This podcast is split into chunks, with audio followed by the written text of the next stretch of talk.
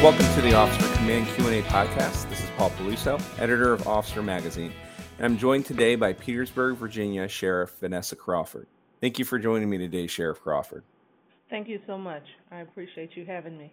Hey, no problem. So, Sheriff Crawford was sworn in as the first female sheriff of the city of Petersburg in 2005 and is currently in her fifth term as sheriff. She also serves as chair of the board of governors of the Small and Rural Law Enforcement Executives Association. Today, we will be talking about budget challenges and management. So, first, Sheriff Crawford, can you talk a little bit about how you got your start in law enforcement? Certainly. Again, thank you so much for having me. Um, of course. Initially, uh, immediately after college, of course, everybody is looking for a job, and I was hired about a month out of college as a social worker. And four years to the day, uh, I left that job and went into the Virginia Department of Corrections as a counselor. And from that point, I was promoted up through the ranks to uh, superintendent senior, retired, and at that point, I was being called by citizens in this community, the Petersburg community, to run for sheriff. And actually, prior to retiring, I was called, and I declined that offer because if you run and you're elected and then you're not elected uh, on a second run, of course you don't. I would not have had the opportunity to retire because at that point I was too young to retire. But after retirement uh, and staying retired three years, I did run for sheriff and and won. Um, and it was kind of a natural progression since being in law enforcement on the corrections end, and then coming to run uh, at that time two jails, our courts and our civil process section, it was pretty easy um, because of the experience I had gained in the Department of Corrections. So, did not plan on a law enforcement career, but have had a wonderful career in this area. Okay, great. And can you talk a, a, little bit about the makeup of, you know, the city of Petersburg and your department as a whole? Sure. Um, we have a city council made up of seven um, citizens who are elected by ward. So we have seven wards, and then the council elects the mayor. Uh, Petersburg is a, a community of about 33,000 citizens. Um, and we are one of a few communities throughout the country who has a sheriff's office and a police department in the same jurisdiction. The police department pretty much does the arresting and the law enforcement. The sheriff's office previously ran the jails prior to closing, um, but we also uh, are responsible for the safety and security of the courts civil process, transportation, and um, just making sure that the community is is safe. And I do have deputies who also go out and um, provide selective enforcement, do selective enforcement. Okay. And what what are some of the current budget challenges um, you guys face at the Petersburg Sheriff's Department? Well, I don't think we're unlike any small agency um, because in Virginia, most sheriff's offices are funded by the Virginia Compensation Board. Um, most of our funding comes from them, and as a result, uh, the city does fund us with certain items per the Code of Virginia. However, um, they don't fund us with everything. Now, they do fund the police 100%, but because we are partially funded by the compensation board, uh, the city does not fund us for everything that we need in our office. Um, we do have most of the essential equipment, uh, either funded by the compensation board or by the city, but you know there are things that we do need that we don't always we don't always uh, get a shot at initially without some constant prying. such as uh, vehicles, Okay. uh, updated updated computers, and and also pay parity is a concern and an issue probably for most small agencies, particularly if they have a police department in their same jurisdiction with them. Yeah, and that has has that been a challenge that um you guys in the police department are kind of vying for the same money in a way? Okay, yeah, I'm the sheriff's office, but the police department, yes. Yes. The um, compensation board funds several of my positions, Of course. but the other positions that I have are funded by the city. Okay. So, uh, by the fact that the police department is 100% funded by them, then they they get the most attention. Um, in our jurisdiction, um, the city does um, support us with a supplement, which we are very grateful for, but it still does not bring us up to par with the police department. Um, the police department starts off with a person who has no experience in police work at fifty-three thousand dollars, and you get a ten thousand dollar sign-on bonus. If you bring experience to the department, you will sign on at a little over seventy thousand dollars and a twenty thousand dollar signing bonus. Now that is not unique to Petersburg. That is a situation that is happening across, I know, the Commonwealth in terms of being able to. We're not able to provide bonuses, and most small agencies are not. Um, and we don't have the same starting pay. So when you are next door to an agency who can provide these large bonuses and you're struggling to hire the same people, it it really becomes a challenge with retention and recruitment. So, what ways have you guys found, I, I guess, to get creative about retention and recruitment, and um, to, to find ways to, you know, um, you know, sup- supplement your um, your staff uh, when, when you face those challenges? Well, um, as I said, the city does supplement us some, Yeah. but it still does not bring us up to the same level as our police department. Now, um, I try to do things or create incentives to make our staff want to stay, and also I try to make sure that they understand that uh, money is important, especially when you're trying to, you know, pay a house note, feed your family. Um, but money is not everything. So uh, the city has allowed us to provide some bonuses based on some vacancies that I've had, uh, which have uh, which has allowed us to keep some people. Um, and just the work environment, creating a work environment that is um, conducive to wanting to be here as opposed to needing to be here to work.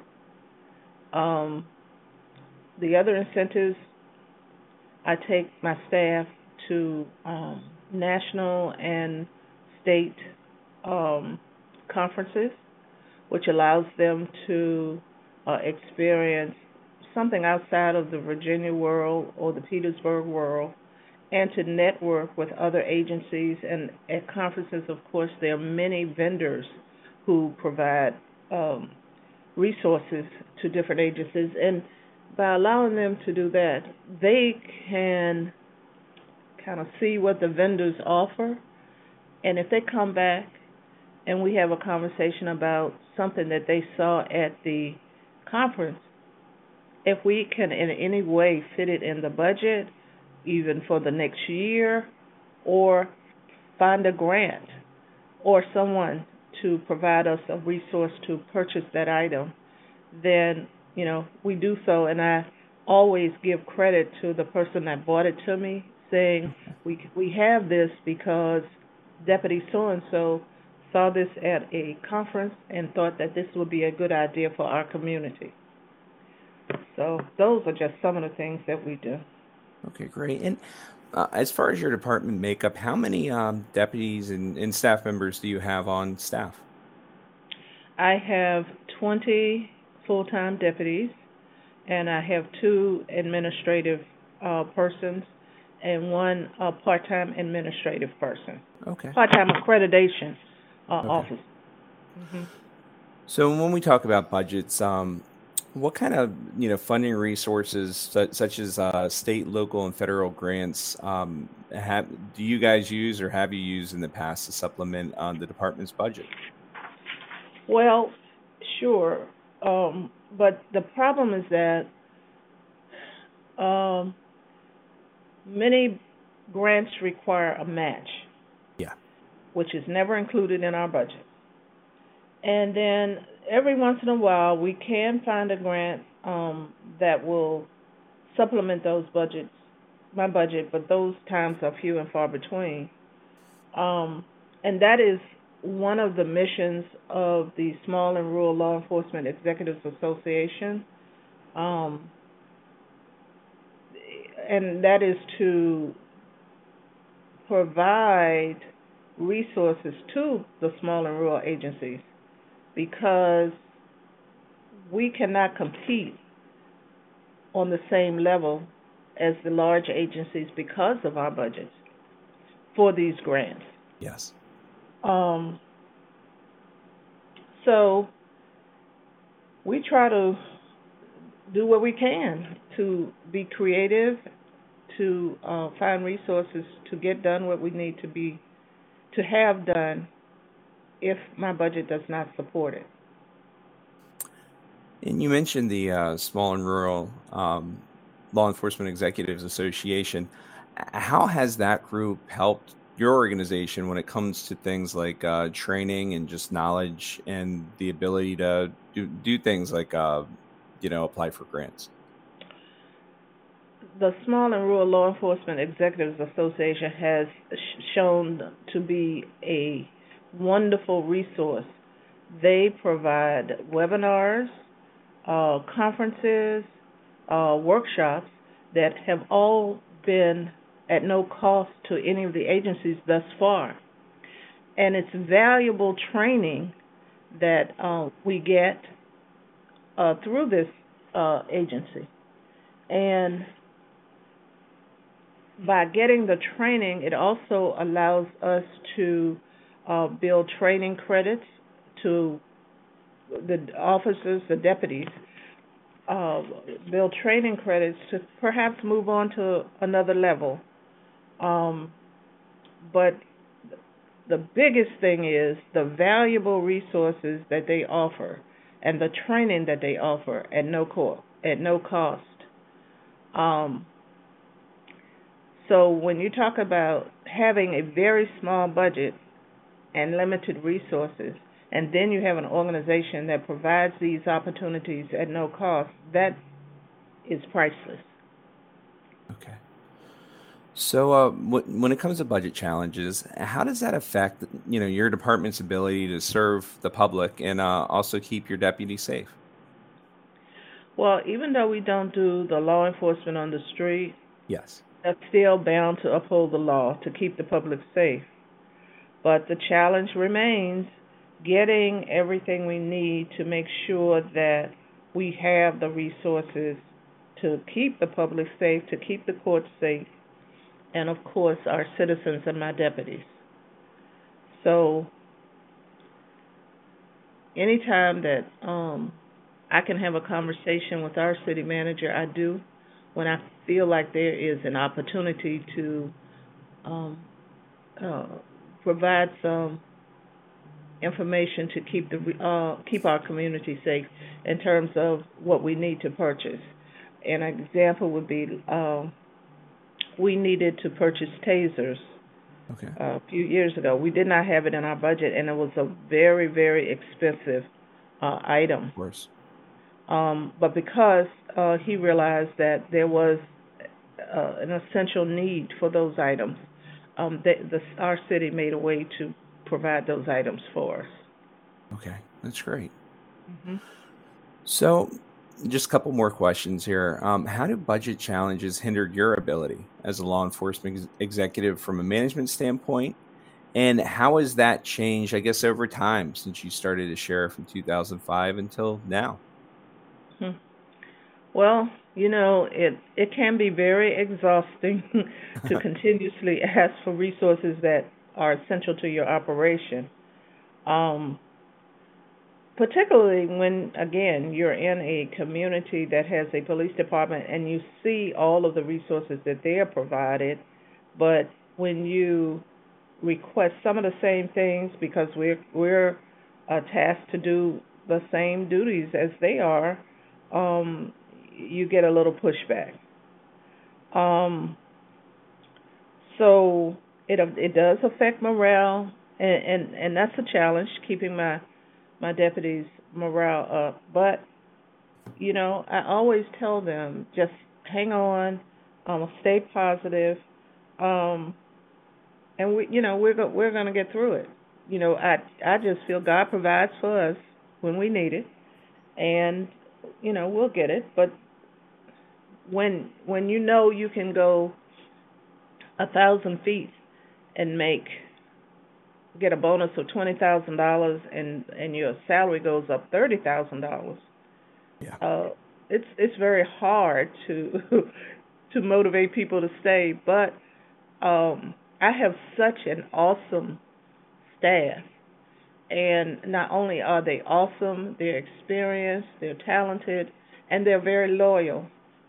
So I have finally filled all of all of the positions that we have. It took us a while. Last year, um, I think I had at least one vacancy, sometimes two, because of not because they went anywhere else, but because of retirements.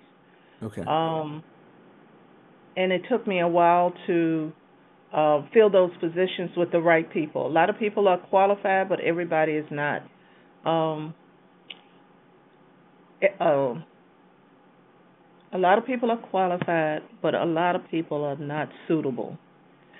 So uh, it took me a while to fill them, but we are full, and I think everybody right now uh, plans to to stay until retirement. So uh, you know, so we have have been able to put together an awesome staff, and again, other people are trying to recruit my people because they are so well respected in our community. Um, and and when we work again, work alongside other agencies, I often get calls just saying how well my deputies perform. So when when that happens, I also let them know. So and so called and said you did a great job. And sometimes I'll get letters, and when we get letters, I'll I'll read them in our staff meeting for everybody to hear, so that they can aspire to reach that same level. Um, so it it continues to be a challenge, but uh, we're in here for the long haul, and um, I just feel like at some point, whatever we need, um, the the city or the state will provide. Okay. Well, I, I thank you so much for joining us today, Sheriff Crawford. Is there anything you wanted to add that we may not have touched on? Well, again, to your listeners as well as your readers, uh, I would encourage those who are in small and rural and tribal law enforcement agencies to take a look at our agency and see what we provide. Um, lots of resources, webinars, workshops, training, all at no cost to your agency, which is a great price. Um, and the membership is free as well. So we are 6,500 plus strong now, and that's just in a two and a half year period. So we're continuously growing, and we welcome not only the small rural and tribal agencies, but large agencies can become a part of the small and rural agency, uh, law enforcement agency as well. And we would welcome everyone. That's that's great, and yeah, I, I would like to thank the Small and Rural Law Enforcement Executives Association again for getting me in contact with you, and um, and for our you know listeners out there, if you have any questions for me, feel free to reach out at editors at officer.com. It's editors at officer.com. And I thank you again, Sheriff Crawford. I think what you guys are doing there in Petersburg is great, and um, and you know all the challenges that you guys face as a, a small agency and you guys have definitely found some ways around those. So I, I think you guys are doing a great job. And uh, thank you, everybody, again. And um, make sure you check out the next episode of the Officer Command Q and A um, podcast. Take care. Thank you. Have a great day. You too.